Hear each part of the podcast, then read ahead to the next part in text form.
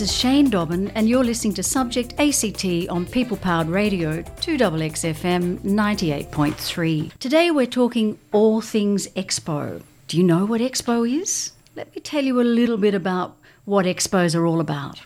World Expo is a giant exhibition, a global gathering of nations dedicated to finding solutions to the most pressing universal challenges of our time. The first World Expo, the Great Exhibition as it was known, was held in London in 1851. The concept became so popular it was repeated across the globe, and now World Expos are held every five years in a different country, which bid for the honour to host the expo. In our time, World Expos are unrivaled among international events in their size, scale, and duration, and visitor numbers. They're large scale platforms that serve as a bridge between governments, companies, international organisations, and citizens. Expo is the third largest global event after the Olympics and the FIFA World Cup. In 2010, it was held in Shanghai, China, 2015, Milan in Italy, with Osaka Kansai, Japan, hosting Expo in 2025. In 2013, the United Arab Emirates won the rights to host the 2020 World Expo, which is postponed now, sadly, until 2021, but we're coming up shortly. Twice the size of Monaco, Expo Dubai is packed with 190 countries united under the theme Connecting Minds, Creating the Future. It is known as the greatest show on earth. To talk about Expo 2020, I'm thrilled to introduce Justin McGowan, the Commissioner General of the Australian Pavilion at World Expo Dubai, into the studio today. Thank you, Justin, and welcome. Thank you very much, Shane. It's a pleasure to be here. Pleasure to be here on what is uh, Canberra's longest running community radio station. We're very excited to have you, and that's true. How long has it been running? I think uh, 1976. Wow. It's a, a long time. Well, Tell me a little bit about where we're up to with Expo. I know it was due to open last month, and uh, with COVID 19, it's been put back till next year, but I guess that's probably a, a plus. So tell us a little bit about Expo and why it's important for Australia and other countries to participate. Thanks, Shane. I'll firstly point out that uh, yes, the global pandemic has impacted a whole range of mega events around the world, and in this case, Expo has been impacted. But you're exactly right; it has given us greater opportunity to prepare.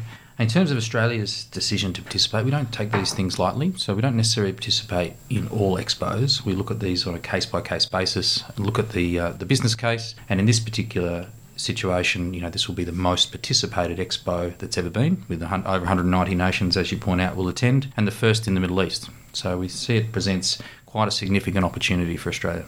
So, how long has Australia been in the UAE? I know I lived there for 10 years and you are also living there. So, we all have stories to tell. I came back uh, December last year and hope to go over and visit the expo next year. How long has Australia had a presence in the sense of embassies and consuls across the Middle East? And how many Aussies live there?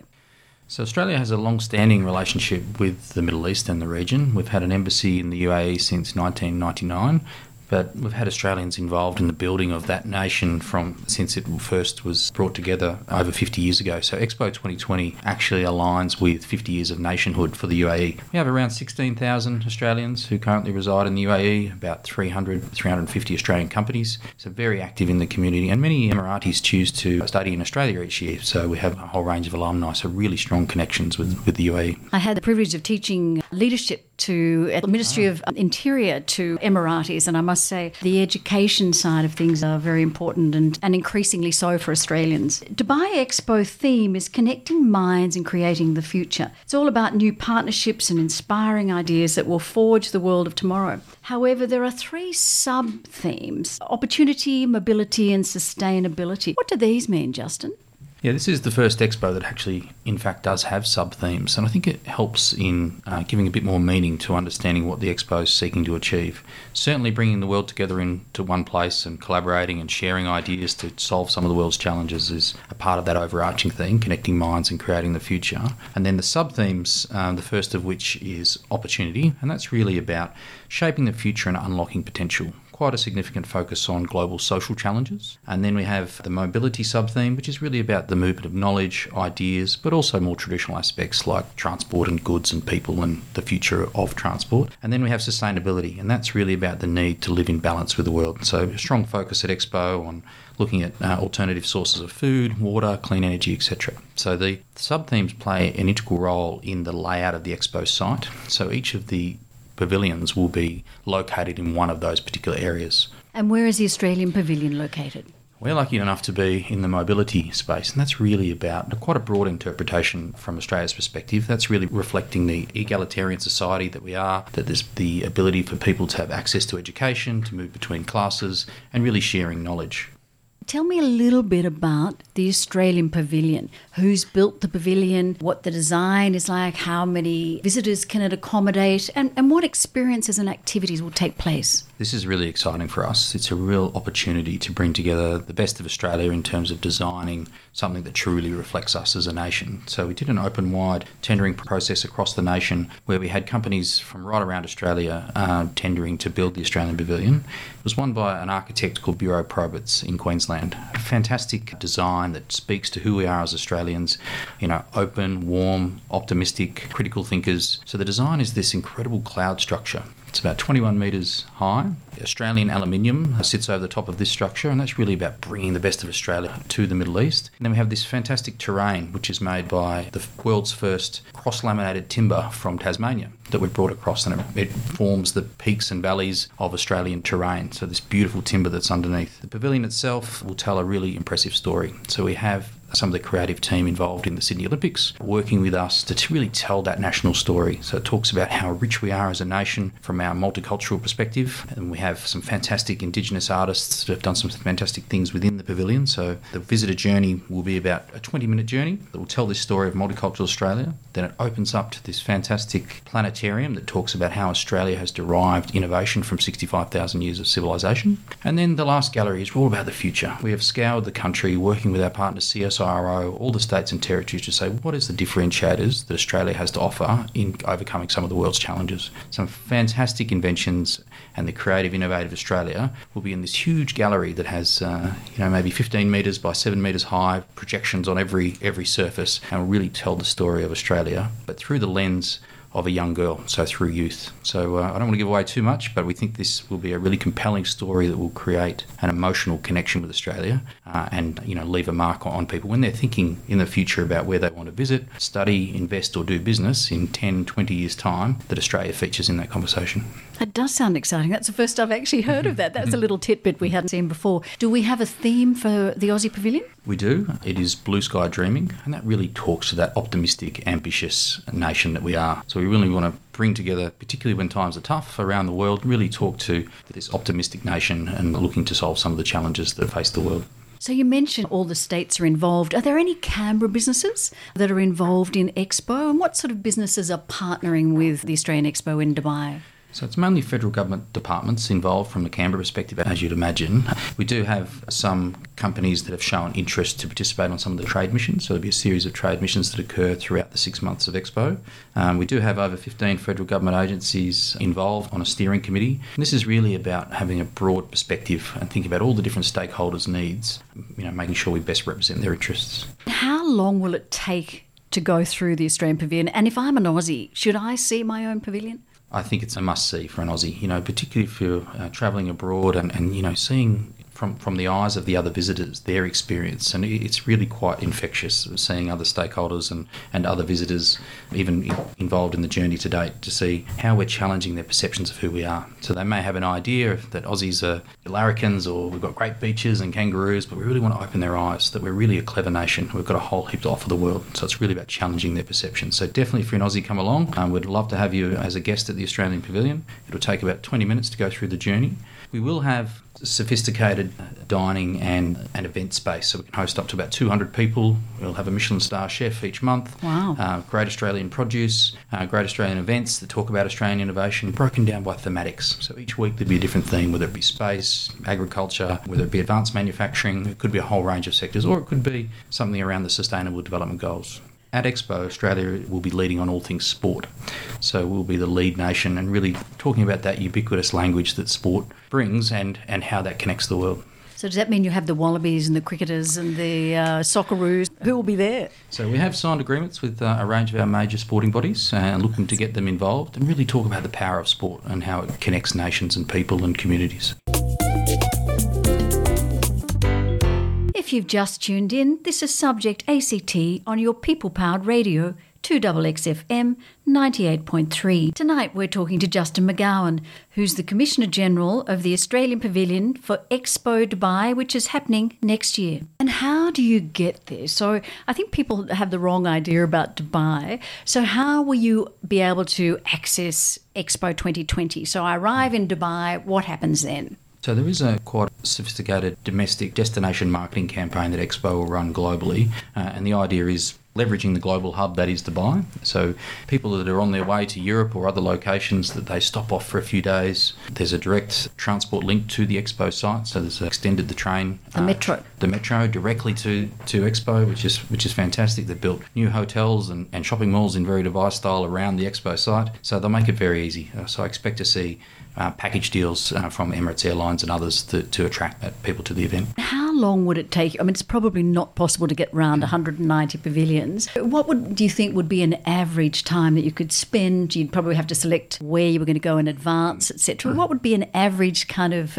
time or duration to look at Expo? I think it really depends on what your interests are. So the Expo organisers have arranged themed journeys. So if you're interested in space, for example, you look at you go to the three or the top four nations that are showcasing that particular exhibit. Or some countries are focused on the ocean, plastics in the ocean, and a range of things and technology around that. So you can really arrange your time at Expo based on what your interests are. Depending on the crowd numbers, I think that you'll be able to see a, a number of pavilions in a day, but it depends on how, long, how much time you want to spend at each. So the Australian Pavilion will have the opportunity to line up and go through the visitor journey, but we're quite unique where we have this fantastic stage with Australian entertainment. We have an Aussie grill, we have a bar, we have a, a, Melbourne cafe type culture where people can come and experience some, some of Australia without necessarily having to go through the process of lining up. So it really depends on, on what your interests are.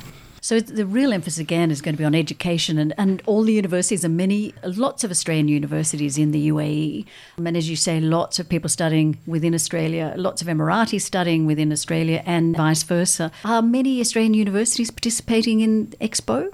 There are. So, uh, one of our major partners is the University of Wollongong, who's partnered with the Australian Government and the Australian Pavilion, which is fantastic. But we've also currently in contact with over 30 Australian universities to contribute to keynote speakers. So, really showcasing the best of Australia, talking about our world leading expertise and innovation in particular sectors, right across that thematic programming that will get particular professors and academics across to talk and host town hall type discussions or forums and those things, and, and also be part of debates, and also what they call the World Majlis Series, where it's bringing together some of the greatest minds on the planet and then televising that around the world. So we want as many Aussies in those uh, in those conversations as possible because we think we've got a lot to add. But also, I'll add that we've got a lot to learn. Looking forward to learning from other nations as well.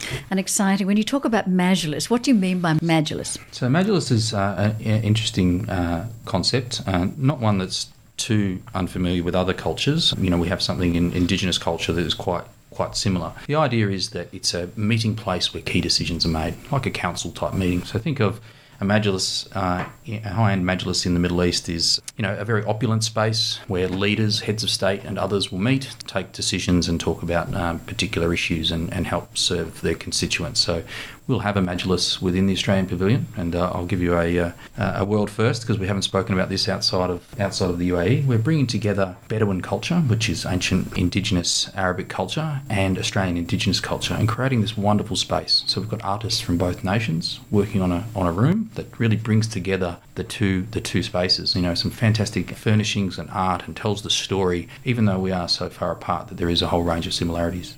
How exciting. As a long term resident of the UAE, I have to confess I love that sort of aspect. That's what I'm going to ask you now. So, if I'm coming for Expo, what else can I do in the UAE? I really want to experience Emirati hospitality, cuisine, I want to get out in the desert, I want to see um, Abu Dhabi, I want to go to Ajman or Ras Al Khaimah. How will I do that? There is so much to offer. I think sometimes we have a perception of particular parts of the world. I think people's eyes will be really opened. Um, so the Dubai and the UAE have taken upon themselves by hosting Expo to really challenge the perceptions, just not of the UAE, but also the Middle East. And particularly when Australia is looking to diversify markets and, and access to broader economies, I think that will really open the eyes of Australians. So, in terms of things to do, you're exactly right. There's these beautiful sunset tours where you can experience life in the in the desert and some great Arabic food and ride a, uh, a camel or get introduced to falconry, which is the national bird of UAE. But also, you know, go up the, the largest or the tallest building in the world, the Burj Khalifa go to the Grand Mosque in Abu Dhabi. There is really so much to offer, and it's really a, mel- a melting pot of nations, being such a multicultural nation. So the population of the UAE is about 10 million people. About 1 million uh, Emiratis. So, really, just imagine that. We have 9 million people from elsewhere around the world. It's quite an incredible, vibrant place to be. Really innovative, forward looking. So, really, some fantastic museums, culture, art, and a range of things that people don't necessarily expect to see in the Middle East. Well, you know, there's no culture in the Middle East, and there's certainly no culture in Dubai. Perhaps uh, yeah, we could just touch on that a little bit more. And they say if you land in Abu Dhabi, you love Abu Dhabi. If you land in Dubai, you love Dubai. I landed in Abu Dhabi, and I moved to Dubai later, but I was always an Abu Dhabi girl. Mm. And to actually visit that Grand Mosque, but equally, when you look at all the museums that are now sprung up, um, the Louvre in Abu Dhabi, which is the only Louvre outside of Paris, the cultural precinct in Dubai, perhaps uh, the, the Dubai Opera House, things that you might uh, want to expand a little bit on about other things that people just don't think of, as well as the old areas of Dubai that one really must see across the creek. Yeah, Dubai is, uh, and the UAE is, is just such a broad experience. You know, it's this eclectic, very new, vibrant, uh, innovative aspects, and you have this the concept of the Museum of the Future, which has just been built in Dubai. Has that is, opened yet? Uh, not quite open, but it's this fantastic architectural piece, which is you know, imagine a, a big elongated donut that defies gravity, and you go, wow, how does that thing stand up? You know, you do have the forward-leaning incubator type cells, and coming up with a range of uh, new innovation through to the old part of town, which, you know, the Dubai Creek, the souks, getting vibrant textiles and gold, the gold souk, the silver souk, all of those yeah. things, and you can, um, you know, ride on traditional dhows, which is a traditional UAE boat. All of those it's things. It's like a dirham or something to cross the it is, creek, one isn't dirham. it? Exactly right. So, um, you know, there's there's a, certainly a lot to experience in Dubai. And will I be able to meet an Emirati? Do I need to cover? How will I behave? So I'd say that Dubai and, and the UAE is probably the most one of the most liberal countries in the Middle East. But like we would expect in Australia, that we're you know respectful of local customs. We do think it's it's wise to to dress modestly and, and conservatively but Dubai, you know, really is uh, peop- you know peoples from all around the world. Um, the likelihood of meeting an Emirati, absolutely, some you'll be greeted by someone at the airport, but there are very few Emiratis, as I said, one million out of the 10 million population, so you will see them around. But very welcoming, warm people, really open to sharing their experiences and, and I guess uh, giving you an insight into what it is to be an Emirati. What about tasting Emirati cuisine? And whilst it's a bit of a mixture of, of or a fusion of flavours, um, what do they they talk about the Dubai stone and the Abu Dhabi stone that we all put on because the food is so good. When you talk about Michelin mm. chefs, that's going to be great. But mm. how can I really have a, an experience of, of eating some Emirati food? So this is a fantastic part of the Middle East. They just they like Australians. They love good meals and good food and fresh produce. And with Dubai being a global hub, really every uh, bit of produce from around the world really comes into Dubai and then gets re-exported elsewhere. So you know when we go to Coles or Woolworths in Australia, you have a certain range uh, in Dubai, there's just incredible range of food. Uh, in terms of Emirati culture and food, you know, experiencing beautiful shawarmas and great meats and vegetables and things uh, cooked in you know traditional Arabic way is uh, is really quite an experience and it's going to be so hot. How am I going to be able to manage that? So, fortunately, Expo uh, has been planned around the coolest time of the year. So, uh, at the end of the year, so typically uh, our summer is their winter. So, um, and the temperatures range from about 25 to, to 35 uh, during during Expo. So, from October through to April, that's probably the, the cooler months. But the place is really built for uh, air conditioning. You know, even the bus stations are air conditioned. Uh, all the shopping malls, it is well placed to support you in in the heat. And and likewise, the the healthcare arrangements in in the UA are very good. You know, the world class. So if, so if I get sick, I'll be fine. They're Western. There's some Western uh, health centres and hospitals. The hospitals are world class, but it's really important to make sure that before you travel, you have travel insurance, as as we would recommend, and keep an eye on Smart Traveller before you do travel. We're hoping the world is opened up by then, but definitely uh, make sure you have travel insurance before you go. Is there anything else that you think that we should see or do at Expo? Anything you'd like to add, Justin? I just think that, you know, particularly with COVID, this will be the first mega event post COVID, we, we hope, inshallah, uh, and that uh, we bring the world together to really celebrate what humanity's achieved and some of the innovation that's come out of our, our time during lockdown. But it's, it will be the first time the world is together in one place. So being able to travel to all these different nations, experience all these different cultures, different foods, cuisines, people, I think it's, it's a wonderful celebration. I encourage people to come along. Well, thank you very much for coming in today, and congratulations on the Australian Pavilion. It sounds fantastic. A whole the whole expo sounds an incredible experience, and I'm being a little bit facetious because I think that weather is better than our summer sometimes here now. It's somehow with climate change, it's mm. completely reversed, and it's the most beautiful time of year. Thank you very, very much. Thanks very much, Shane. Great to be on here. Shukran Justin McGowan, Commissioner General in charge of what sounds like an amazing pavilion at next year's World Expo, which is being held in Dubai in the United Arab Emirates. We hope to bring you follow up stories from the pavilion itself in the lead up to Expo Dubai, which opens its gates in October 2021. There we end tonight's podcast. I'm Shane Dobbin for Subject ACT. Thanks for listening. You're listening to 2XX FM